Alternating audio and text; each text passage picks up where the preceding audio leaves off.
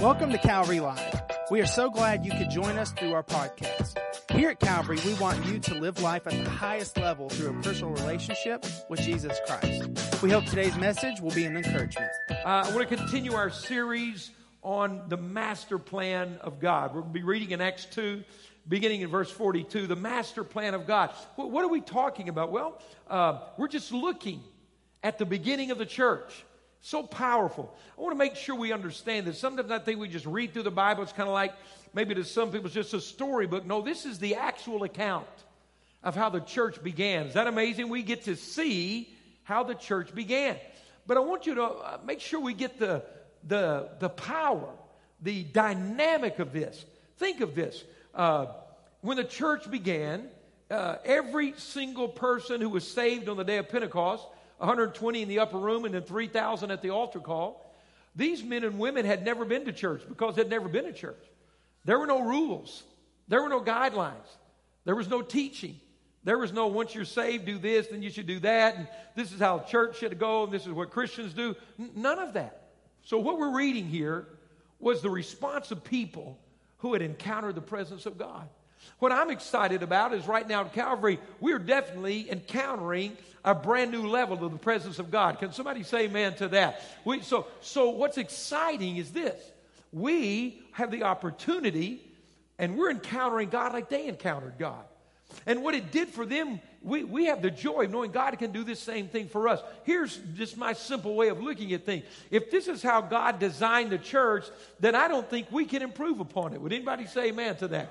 Okay, if this is what God did, I think He continues to do the same thing. Amen? If this is what happened, this was the natural, organic response to people who've encountered God. What did their life look like? What became important to them? How did the church look? How did the church function?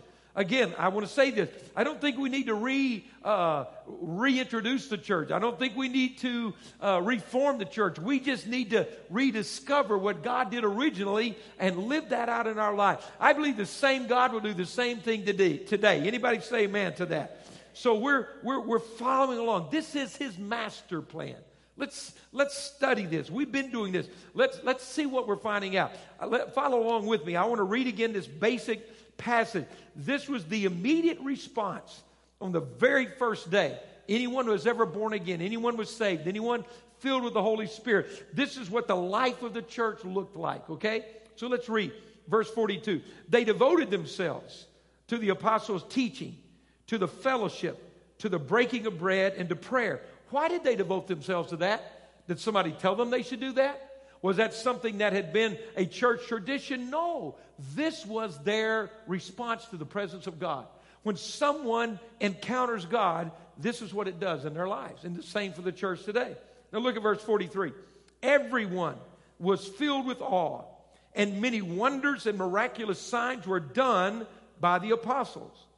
All the believers were together and had everything in common, selling their possessions and goods they gave to anyone as he had need. Every day they continued to meet together in the temple courts, and they broke bread in their homes, and they ate together with glad and sincere hearts, praising God and enjoying the favor of all the people. Let me stop there for a moment. Guys, I have to say, something has shifted in the response of our culture and how they view the church and how the culture of that day viewed these brand new Christians.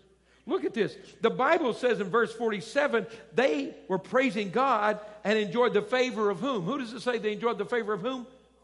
All the people, saved and unsaved. I want you to see something. There was something about this, guys. I, I, I pray this grips us deep inside. I pray it fuels our faith and fires our passion and encourages us to go on for God. You see, this church was so real.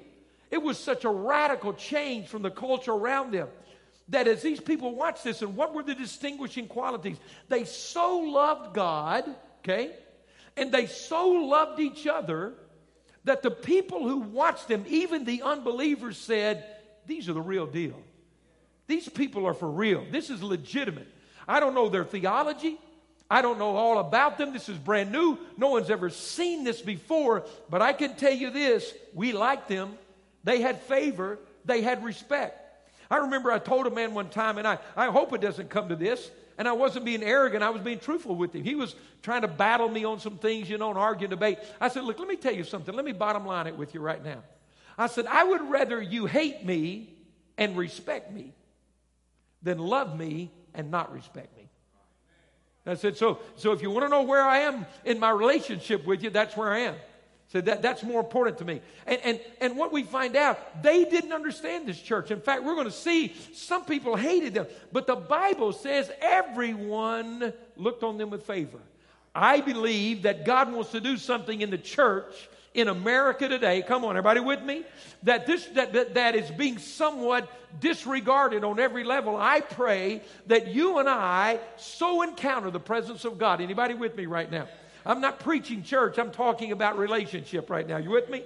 I pray we so encounter God, that we so carry the presence of God, that we love Him so purely, and that we love each other as a result of that and that we love the people even that don't understand us, that someone will have to say, those people are legitimate. I'm going to look on them with favor. I respect what we're doing. I believe that's what's going to turn this nation around. A church that's really the church, people that love God, people that carry His presence, where even the unbelievers say, I may not agree with them, but those guys are real. How many can say amen to that? So, so thank you for those three people. Let me try one more time. How many can say amen to that today? That's who we are. That's better. I knew you felt that way. You just didn't say it. So, so look at this last, this, this last line. Listen, this is the bottom line every time for God. Are you hearing me? This is always God's bottom line. Always. It is the end result of everything else He does. Are you with me? Look at it. And the Lord added to their number daily those who are being saved. The Lord added to their number daily. You know what Jesus is always about? Saving lost people. You know what is the heart of God? Lost people being saved. Do you know that God's not against anybody on this planet right now? He's for them to be saved. God loves you. He may not love your behavior. He may not love what you're doing, but He loves you. Is everybody with me right now? Do you know that God can love you and disagree with you?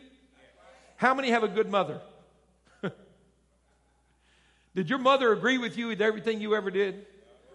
Did your mom ever give you a good old whipping?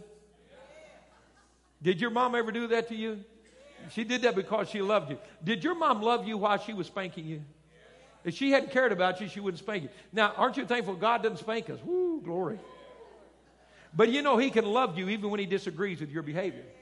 See, that's the love of God. He loves us even if He doesn't condone what we do, He loves us. And if we will allow Him, He'll save us. The bottom line of God, He wants to save this world that we're living in. So I've been preaching through these verses. I'm, I want to focus on verses 44 and 45 today. Now, I may come back, and I probably will. We're going to work through some of these basic core values, but I've been teaching you down through this. So we're verse 44. Let's look at this today. This is something that's dramatic, this is something that's dynamic. Let's look at this. Verse 44 All the believers were together and had everything in common. All the believers were together. No, I can't, I can't pause on every phrase, but I, I want you to grasp that. All the believers were together. In this sense, in this context, he's not talking about physically in the same room. No, they did that a lot. But that's not what this is talking about. He's talking about they were together in attitude, they were together in spirit, they were together in unity.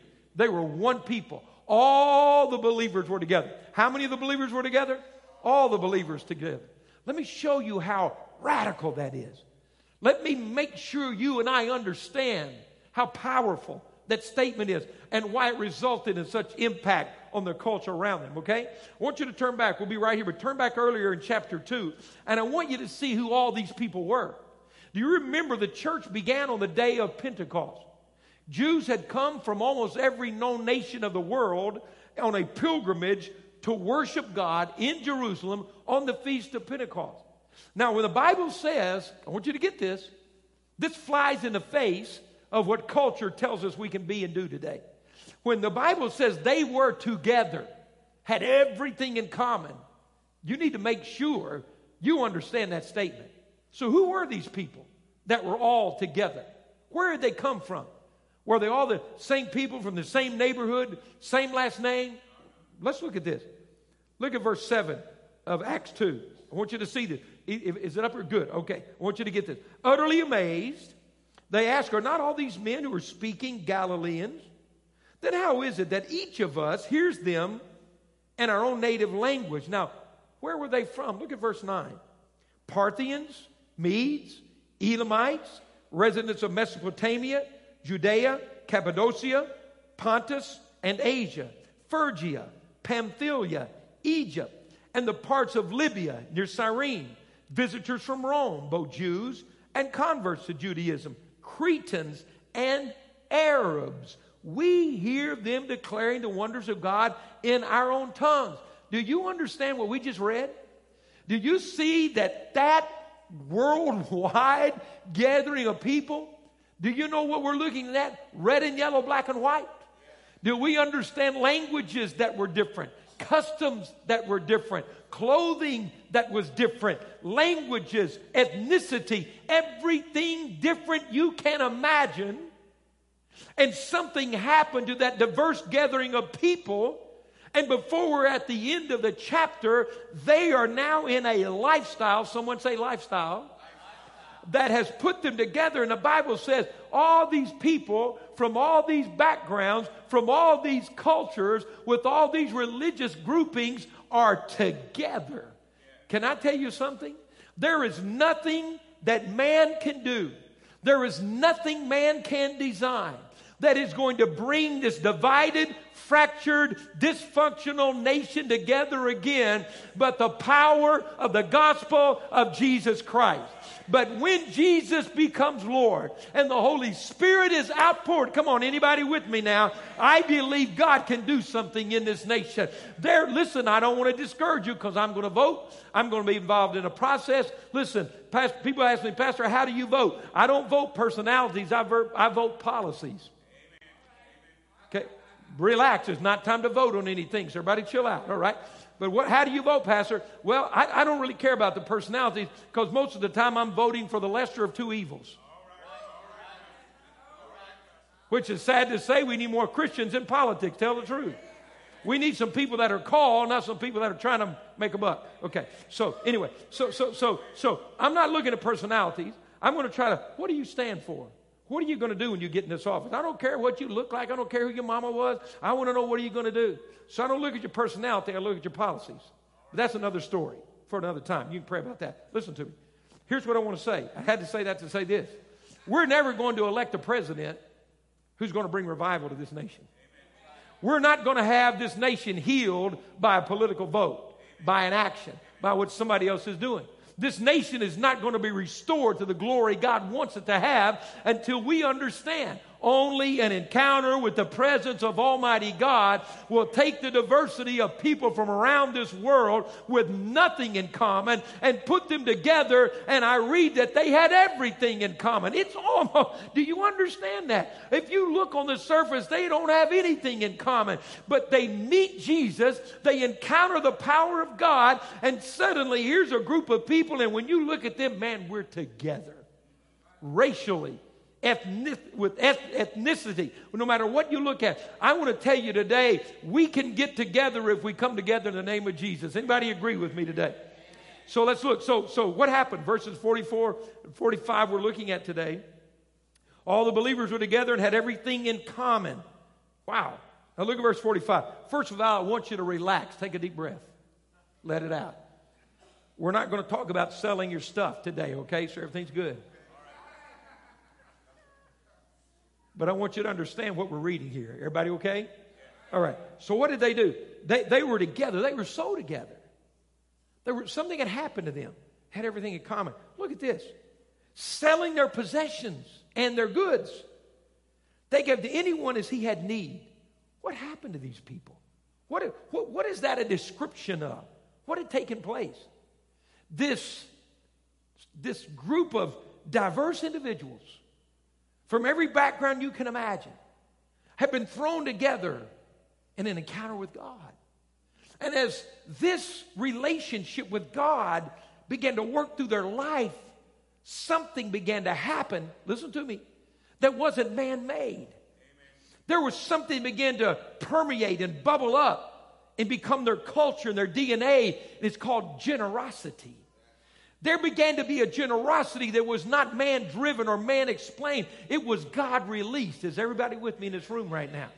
Can I tell you something? This kind of generosity is not going to come from the will of a man, it comes from meeting the heart of God. Generosity that we're reading about here is not something that I do on a Sunday. It's my lifestyle because I've encountered the heart of God. Everybody with me? We're not generous by our fallen nature. Let me, let me help you with this. I, quickly, just a little illustration. Let's take our beautiful, wonderful little children. And, and if they're grandchildren, then they're even like angels that came to earth and God gave them to us, okay? So, so you got your little, you got your little children, and you know they're. Let's say they get to about two years old, and they they haven't gone to school yet. You know they're they're two, and and and, and you bring them to Calvary with you. They go in the Calvary Children's Ministry. Got these anointed teachers in there, and kind and loving people. You're in there worshiping God, and they're in there. Probably the first kind of group thing they've been in, you know, and and they're beautiful and they're yours. And you know, they're, you, you, you know that God put them on earth. It's like He said, Look at this. This is the greatest child that's ever been created out of 28 billion. There's yours is the best. You know how that goes. There they are. And, and then, and so the, for the first time, there were these other little boys and girls. And, and then this thing happens. See? And, and, and they're playing with their toys. And they hadn't had to play with other people with their toys. And somebody wants their toy, and then this word, mine, comes out of their mouth. I've thought about that. Who teaches that? I, I, know a lot of families I've been around. I've never heard anybody get their child and say, listen, look at, look at my mouth. Say, mine, mine. You say, say daddy, say mama. Don't we do that? You know what I mean? You, you, you teach them all this stuff. And, and, and but here, where does this come from? They're that big. Mine. And, and you're like, good grief. And so we go, where, where did that come from? You, hadn't, you hadn't been doing that. Where, where, who taught them that? And so you go to pick them up, and, and the teacher says, You know, um, uh, little Sally, um, well, I don't, I hate to tell you, you know, she, she was playing with her doll, and, and, and little Judy came over, and Sally whacked Judy on the head with, her, with Barbie. And, and so I, I, I, I thought I had to tell you. And so the wife looks at her husband and says, Well, that was from your side of the family. Because nobody wants to claim that. You know, who did that? Where did that come from? And if the husband's smart, he looks at his wife and he doesn't say a thing.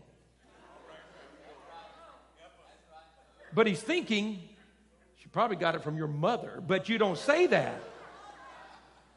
Smart people don't say that because you would like to go home and not eat lunch in the doghouse. Right. Okay. So here's what happened none of us want to say, mine came from us but they're our kids. That's where did it come from? We're not generous by our human nature. From that tall, mine. Adam and Eve, come on, guys. You have the whole stinking garden. More fruit than you could eat in 38 lifetimes. Why did you have to go over there and eat that stuff? because it's mine. That's what it is. Because Adam and Eve looked at God and said, You're not the boss of me. We're not generous by human nature. Now, for your own kids and grandkids, come on, you'll give them the world. But let somebody else's grandkid come in on your grandkid. Mm, come on, tell the truth. With your grandkid, you're Santa Claus. With their grandkid, you're Attila the Hun. Tell the truth. I'm telling you, tell the truth. So, what happens to us? This generous thing. Guys, I want you to get this. This isn't a pep talk. I'm not going to take an offering today after this. There's no hidden agenda. I'm telling you that when we look at the Word of God, when men and women meet Christ and encounter the presence of God, there's a transformation in our life. Can somebody say amen to that? There is a transformation. God begins to put His heart in us. Can you say thank God for that? We begin to act like He acts. We begin to love like He loved. We begin to do something other people haven't done. Stay with me. Watch me. Look at me. See, what happens is God begins to change our hearts from the inside out. Being a Christian isn't I've got to follow the regulation. It's I've met the living God and He's changing me. Can you say amen to that? It's from the inside out. God's making a difference. These people loved God, loved each other, and, and the bottom line for them became the same thing of God's heart. I want to see people saved. They were so transformed, it changed everything around them. Listen, it's not what we hear today from, from people attacking Christianity and, and, and the goodness of God that's working in the church. It's not about battling for converts. We're not trying to make converts from another religion. We're not trying to prove that America's greater. We don't own the gospel. Somebody hear what I just said? We don't own the gospel. What are we doing? We have encountered the goodness of God. We have been transformed by the greatness of God. Our sins have been forgiven. Anybody want to say amen for that? Our hope has been restored. Deliverance has come in our life. We have joy again. We have peace. Listen, and not out of ourselves, but because of God, we begin to realize this is too good to keep to myself. It's who we become. We begin to be generous. Oh, I don't mean you're perfect. How many are still growing? Come on, tell the truth. okay, hey, listen. Two of the greatest things ever happened. Let's say it. Listen to me. You ready? Listen to this. One of the greatest statements ever said God loves us enough to save us how? Just like we are. How many thankful for that statement? He loves us enough to save us. Just come. I love this second one. He loves us too much to leave us like that. Hallelujah. Come on, say that. You ought to say amen because you're thinking about your husband or your wife right now. There's hope. Come on, say amen. Yes, amen. See, God's not through with us yet. Amen? He's not through with us yet. But along the way, his heart's becoming our heart. We're beginning to be generous. We look at things differently. We look at our stuff differently. We look at our time differently. We look at our talents differently. We begin to realize God gave me this talent. We begin to realize God blessed me with this stuff. We begin to realize that other people matter to us. The word compassion, listen, means I feel what you feel. You know, the only way you feel what another person feels is if you, that person matters to you. You know, you know the only reason you care about another person because their life matters to you. You know why somebody begins to matter to you besides yourself? You've met the heart of God. You've encountered God. The master plan's unfolding in your life and you're beginning to move forward. It's an incredible thing. We are saying we love God too much. This is too good to keep this to ourselves. Now, let me help you real quickly. So what happened? The Bible says the whole city began to look at them with favor. Do you realize that the population of Jerusalem at this time was not even 100,000 people? Do you realize that in a matter of weeks, 6,000, 8,000, 10,000 people had gotten saved? Can you imagine if God began to move right now and one out of every 10 people in North Alabama had gotten saved in the last 30 days? Come on. Can you imagine what God could do? That's what the master plan did. That's what generosity did. That's what passion did. Hey, I'm in. Anybody in with me on this thing? Come on. We need to see this master plan. The city was being revolutionized. The heart of Judaism was being rocked by this Christian faith. So, what did they do? Man, let's go to Acts 8. I want you to see this. The devil made a huge mistake in strategy. The devil underestimated God. The devil underestimated this new church. He made a big mistake. See, he had every Christian in the planet in one place. Have you ever thought about that? Every Christian on the planet lived in Jerusalem. Man, he could have surrounded them with every demon from hell. He could have just kept them there. Lay low, leave them alone. They're all right there. They're having the time of their life. They're eating together, breaking bread together, praying every day, going to the temple. This is awesome. Just be quiet. Just surround them. No, not the devil. What did he do? He's frightened. He's alarmed. The religious people don't know what to do. And so in Acts chapter 7, the first martyr, they stoned a man named Stephen to death. They killed him simply because they couldn't stop his faith. He was that big a threat to the enemy. So what happens? Watch this. Saul, who later became the great apostle Paul, you talk about transforming power. The devil's number one hit man became God's greatest preacher. Come on, somebody praise God with me about that. Who's the biggest heathen you know in North Alabama? Don't yell their name out. Don't point either right now. No pointing. Who's the biggest heathen you know in North Alabama?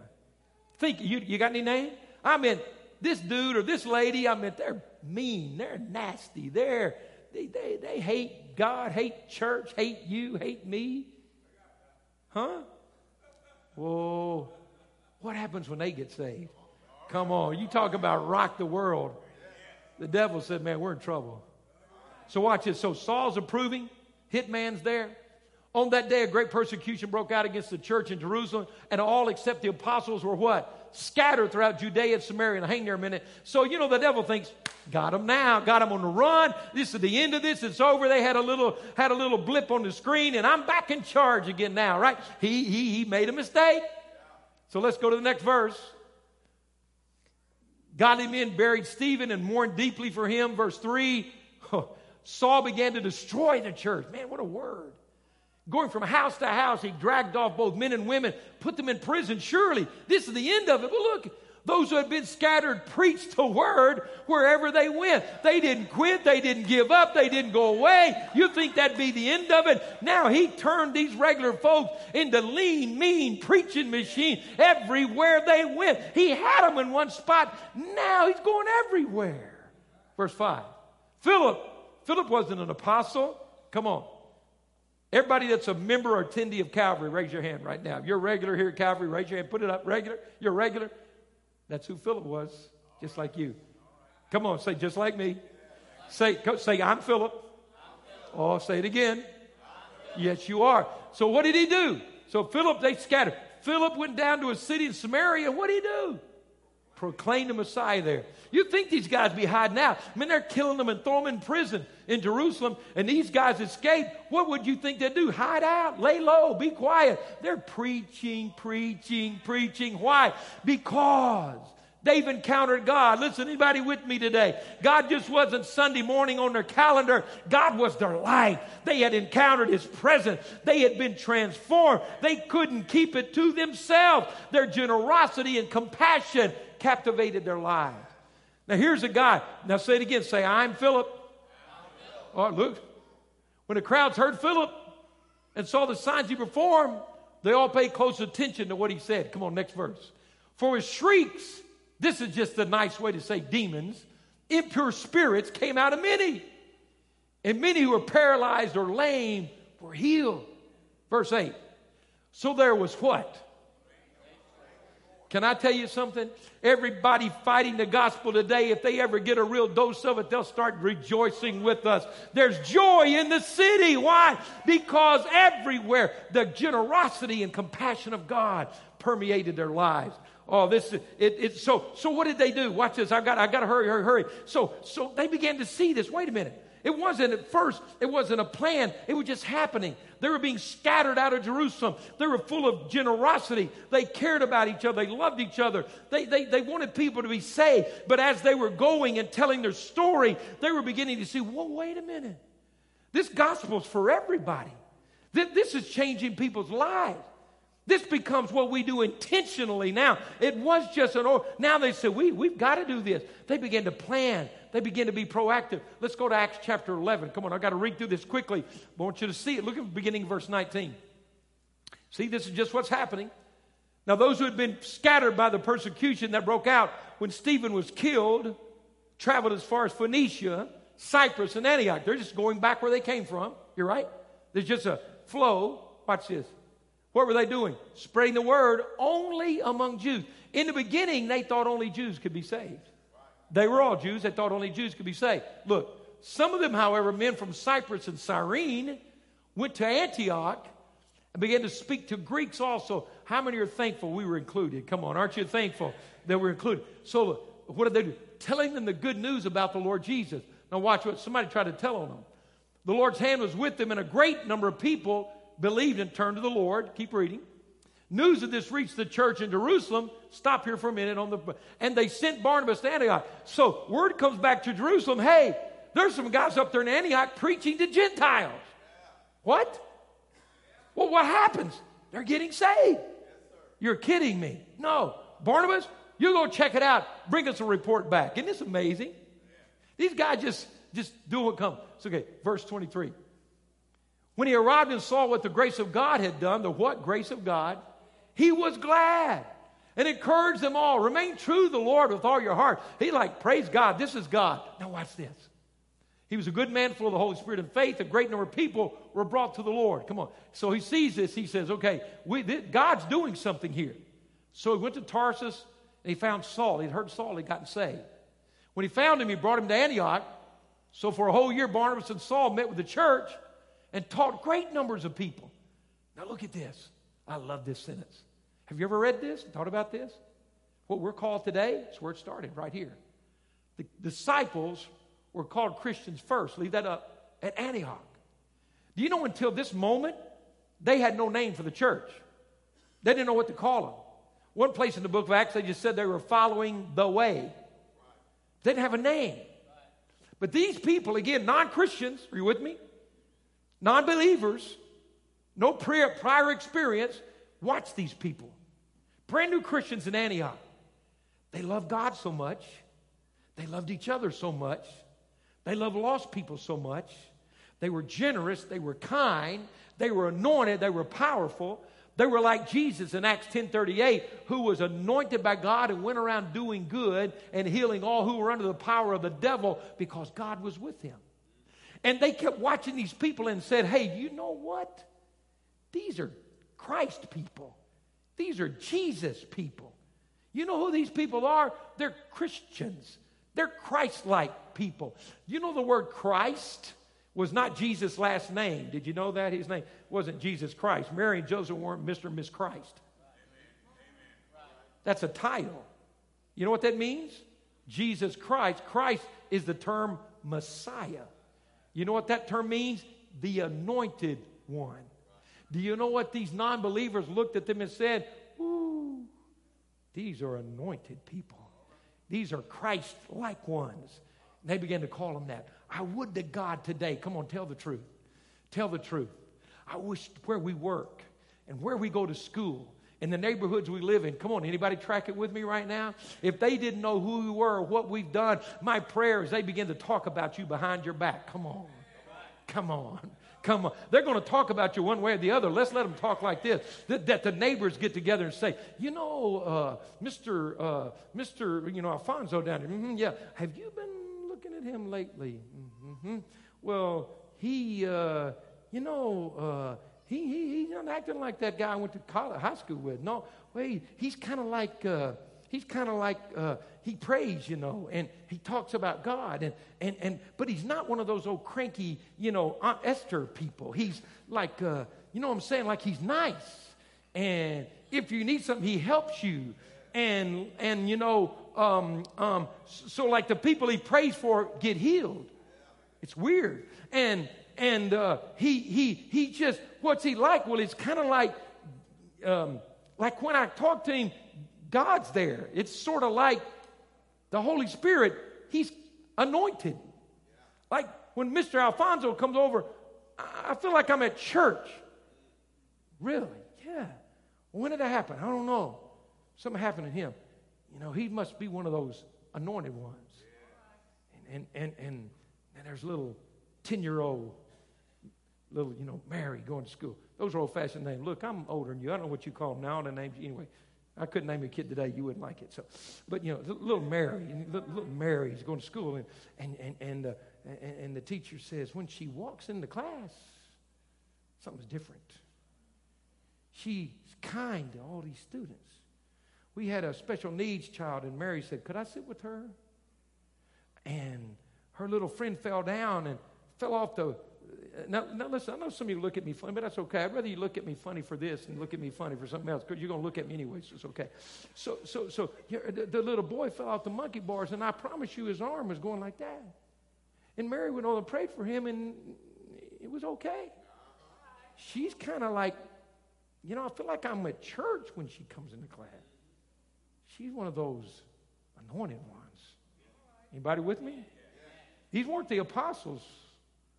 These were the church members. Come on, breathe deep. Come on, breathe. Look at this stuff. Man, look at verse 27. It just gets better. So, so during this time, some prophets came down from Jerusalem. Man, they just got started.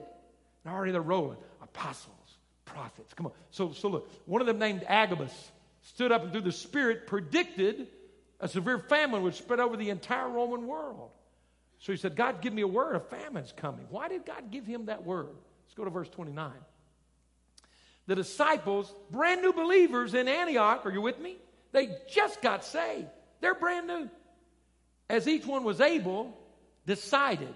They weren't tricked, connived, coerced, guilted. Decided. Why? Because they're being transformed into generous people to provide help for the brothers and sisters living in Judea. Can you see that? What did they do? Oh, they're going to starve. Well, that's who sent the gospel to us. Well, let's send some money down there to these people. Nobody, there wasn't a class on how to help hurting people. They had compassion and generosity. Anybody with me right now? Nobody had to come in and say, let's crank this thing up. Let's give some sad pictures. Let's get pictures of, let's, you know, let's do all this, blah, blah, blah, blah, blah, blah. They said, oh, there's a need. Come on, let's do it. People need help. Let's help them. Why are we doing it? I don't know. Who are these people? I don't know them. Do you know all this stuff I have people say to me today in America? I hear this all the time as we're doing stuff to help people. I've had somebody say, Do you know those people? I said, I don't know them. But why are you sending them? Because they need it. Well, how do you know they need it? because they're in need. well, why don't you let them help themselves? Well, why don't these people do that? You know why? Because the generous heart of God was going on in their life because God's doing something in their life. Let me help you. Do you see what generosity does? Can somebody say amen?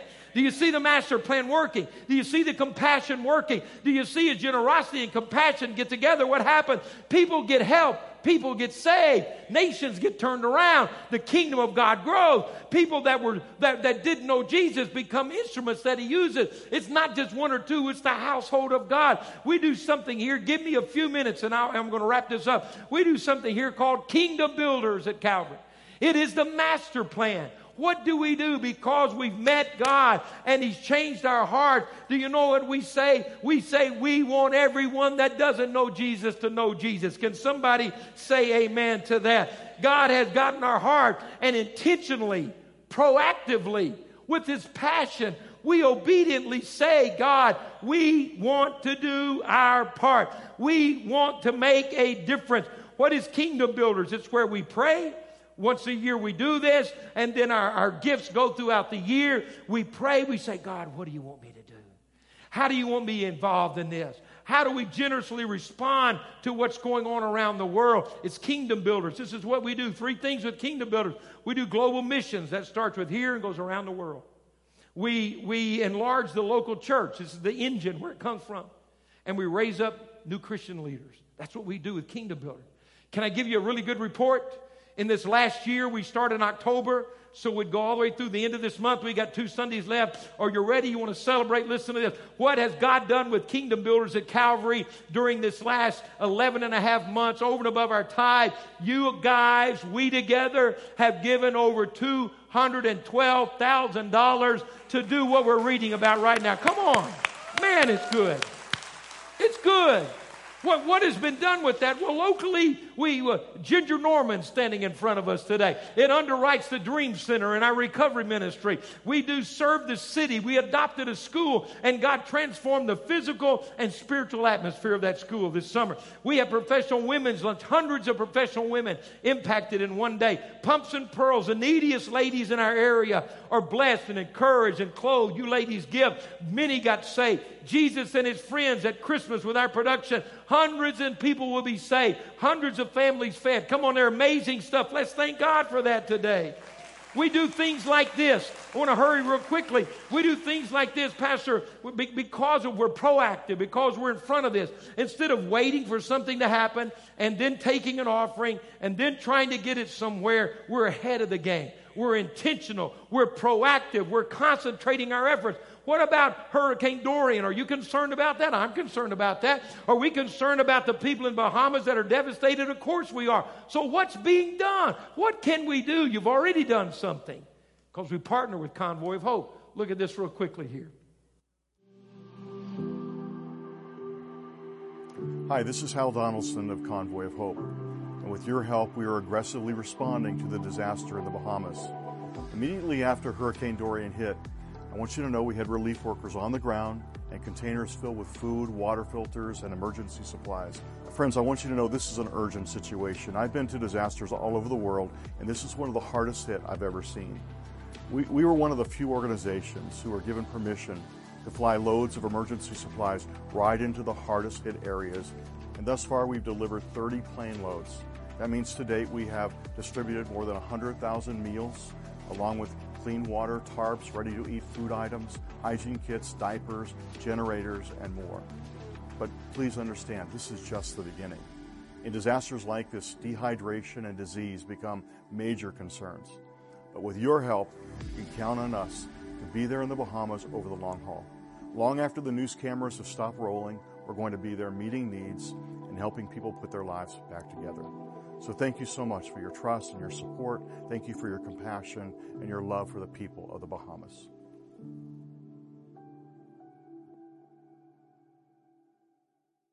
The largest Christian disaster response ministry on the planet. Always one of the first ones there. You're doing that, Calvary family. Project Rescue, we're a part of. Project Rescue was a groundbreaking ministry addressing a topic no one had heard much about when they started human sex trafficking. Uh, you, had, you hadn't heard anything about it. It was one of the dirty secrets of our modern day the sex slavery, human trafficking. And very few people had ever done anything about it. Many years ago, Dave Grant began to raise this up in India and the surrounding nation. It's absolutely amazing what he's done. Project Rescue, we're partners with that. I got a big announcement for us today. Guess what? Next Sunday, right here at Calvary, David Grant, the founder of Project Rescue, is going to be here to say thank you and let us know what God is doing. Come on. Can't wait for that. Awesome. Next Sunday. He's going to be with us. Listen, I could go, go on and on. I have so many things here that I want to show you. I don't want to, uh, there, there's just a lot to see and a lot to know. I'm going to give you some more next week. Uh, let me say this because we're reaching a critical moment. Uh, put these the slides up. Would you do that? Uh, I want to show you something. One of the things that we're going to work on, and I'll not give you all this today. Just look at this. In Christianity, an unreached people group, we're working hard with this this year. One of our top priorities. Watch this. Refers to an ethnic group without an indigenous, that means a church in their own language with their own leaders, okay? An ethnic group without an indigenous, self propagating Christian church. Any nation without enough Christians to evangelize the rest of the nation is an unreached people group. We might ask ourselves, are there really that many left in the world? Look at this. In Africa today, 899 million unsaved people today. 867 unreached people groups. I could, these are our numbers, how we're responding. When you see that AG churches, our worldwide fellowship of churches we belong to, almost 70 million, we're in every one of these countries. We're putting missionaries there. Look, Asia Pacific, 880 million unsaved, 1,084 unreached groups. Let me go back here. Europe, 517 million unsaved, 1,034 unreached people groups. Eurasia today, 2.6 billion, billion unsaved. 4,191 unreached people groups. Latin American, Caribbean, 543 million. There are, uh, we have over 27 million of our constituents there. We've had great revival in those areas. There are 584 unreached people groups. In North America, where we live, America and Canada, are you with me? Are you with me? This is where we live. 273.21 million unsaved people in America and Canada. 267 unreached groups in North America. All right, we go over here, North Asia, look at this 1.3 billion unsaved, 467 people groups unreached. We can't give you the rest of the figures. You know why? Because that's China. Those are communist nations where it's restricted. Here's what I want to say How thankful are we today that we are not sitting here doing nothing about this? How thankful are we today? How are we going to reach 6 billion unsaved people on this planet? 6 billion. Pastor, what, did, what can we do? I'm overwhelmed with that. Uh, can, can we do anything? I'm not overwhelmed with six billion people. I'm overwhelmed with the God who loves six billion unsaved people. I'm not overwhelmed with how big the task is. I'm overwhelmed with the God who lets us be part of the task. Amen? I've told you before, it's like the little boy. It, it's germane to this state, but it's not where the name come from. But there's a, a phenomenon that occurs every once in a while where millions of starfish are washed up on the shores of beaches. They have no way to, to move themselves around. They have no legs. They float. And so they're stranded and dying by the millions on the beaches. And true story, one day a man's walking along the beach looking at this. By the way, that, that's called the Crimson Tide. But it's not where you got your name. Okay? So he's walking along, millions of these things laying there dying. And a little boy's walking along, picking them up, throwing them back in the water, picking them up, throwing them back in the water. He says, Son, you might as well stop. What difference are you going to make? There are millions. They're going to die before you get there. You, you, son, you're wasting your time. What difference does it make? He had one in his hand, and he looked at that man, and he threw it back in the ocean. He says, For him, it makes all the difference in the world. Here's what I know I don't think we'll reach six billion people out of this church, but I know this we're going to do our part. And you know why? Because we're generous, because we're compassionate, because we met the God who looked beyond our faults and saw our needs. Anybody will have with me in this room? Because it's a privilege, it's a joy. God, you have made a way. It's amazing where we sit here in North Alabama and have the joy of partnering with ministries that are going around the world. I'll show you next week. We have other, I have videos I just don't have time to show you. Young men and women out of our church who are on the mission field today. We're linked with them. We have Presley and Thea Watson who are here going as missionary evangelists around the world. We have them right here in our church family. We're sending them around the world. We have people on every continent. We don't do it by ourselves. We're just just a small part of a big family, but Calvary. Someday we're going to stand before God Almighty, and I'm going to tell you something. You're going to walk through heaven, and you think the thing that's going to be good are streets of gold and mansions. I'm going to tell you, there's something that makes gold look like dust and mansions look like shacks. It's when people you've never seen you've never known, you've never met, you've never heard will come up to you in heaven weeping and crying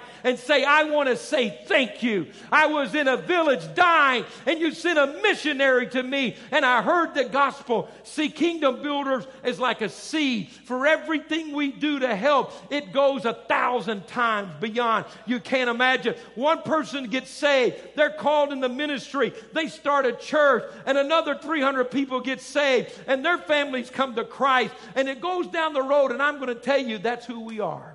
And that's what God called us to do. And it's the joy we have. Stand with me. I want our musicians to come. Come on, stand. We're going to pray an important prayer right now.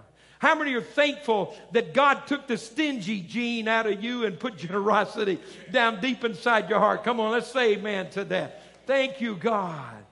How many are thankful we live bigger than ourselves? That we're connected to something that's the most important issue on the planet. Man, I'm thankful. Kingdom builders, thank you. Our musicians are coming. Listen to me closely. On the first Sunday of October, we'll have a chance to respond to God. What am I going to do next year? Let me help you with something. Let me give you three words very quickly. We'll talk about this some more. Pastor, what do you, how do I give the kingdom builders? I've never done anything like this. What do I do? Well, here's what we understand. The Bible talks about tithe and offering. This isn't our tithe, it's an offering. It's above the tithe. If you're not tithing yet, start there. Maybe next year you can do this. But the tithe comes first and then the offering. How do I decide what I give? Let me give you three words plan, vision, dream. Plan, vision, dream. Plan, vision, dream. Where do I start? Well, I guess you would start just like you would decide to make any financial decision. You sit down and you look at your finances. You say, what can we afford? What can we do? If we shift this or move this or if we got this. So it's just, what can we do? It's just like you buy something, you make a bill. What could I do? That's a plan. Then you work the plan. That's where you start. What could I do? Everybody can do something. How do we how do we get to where we need to go? Can I tell you the 212,000? I got to be honest with you. Somebody said, Pastor, have we given it all away? Well, we've given 222,000 away. So we're 10,000 in the hole, but it's all good. Okay. So he, we, it's not sitting in the bank. It's it's there doing what it's supposed to do. So, Pastor, how do we do that? Well, if everybody just says, God, I, help me with this plan, maybe, I don't know, it could be $5 a month, all you can do. Maybe it's 50, maybe it's 200. That's, I don't know. That's plan. Make a plan, work the plan. Listen, the next thing is vision. Vision is where faith comes involved. Faith comes involved. What does that mean? Well, it's where you don't just see what you can do, you, you're praying and you say, God, what do you want me to do? That's where God gets in the plan. See where it's bigger than you. Does that make sense? That's called faith, vision. God, you're praying. I can't tell you what to do. I wouldn't think to. You and God have to do this. That's why we don't pressure you and say, okay, do it right now. I'm giving you weeks to pray and think about this. No gimmicks, no games. I want you to learn to hear the voice of God. God, what would you do? What if God got in this? What would God do? That's the vision. If you if you do that, well, that's a faith step based on obedience to God. It's not random. What did God want you to do? What could God do if He got involved? Then the last thing's dream. Listen, the dream part, let me help you. Don't tell anybody about this. Don't turn it in the first Sunday of October. So, really? Yeah. That Sunday is dream or vision. I mean, it's plan or vision. So, what's dream? Oh, dream. Dreams you can't tell anybody because they give you the side eye look. You understand what I'm saying? If you text somebody that, they'd send you the side eye emoji back and say, Really? You're crazy. So, what's a dream? Well, a dream is where you get along with God and, and nobody needs to know just you and God. And you're saying, Oh, God, if I could do anything for you I wanted to, this would be it. You got me? That's a dream. Is it good to do that? Better believe it is. He's the God who gives dreams and makes them come true. You understand? You don't write that down. That's between you and God. But I'm going to tell you, you start the plan, you work that vision, sometimes the dreams happen. Like, what would a dream be? God, what if, what if I, what if me and my family, what if I could build a whole orphanage? Well, God, what if you could use me to uh, build a home for those ladies that are being rescued out of human trafficking? What a dream. Wouldn't that be a dream come true? Would that be a dream for me? What about you? God, what if? See, that's a dream. Please dream. Don't tell anybody about it, but please dream. Would you and God sit down and dream together? Write it down. Don't tell anybody. People that aren't Christians, they'll call people on you. They'll ask you to go get counseling. I'm not saying do anything. I'm saying dream. You're you with me? If you don't dream, you never see what happened. I had a man talk to me Wednesday night. I believe it because I know the man. He's a pastor. I'm working hard. I believe God's given me a plan to become a millionaire. I said, wow. I said, that's awesome. He said, you know, Pastor, I want to do this because I want to give to God. He's got, he's got some dreams and he's working on them. He's got some plans. It's not just sitting around throwing darts. I wish I was a millionaire. No, he's working. You with me? He's working. Thank you for listening to today's podcast. You can connect with us live each Wednesday and Sunday through our social media pages.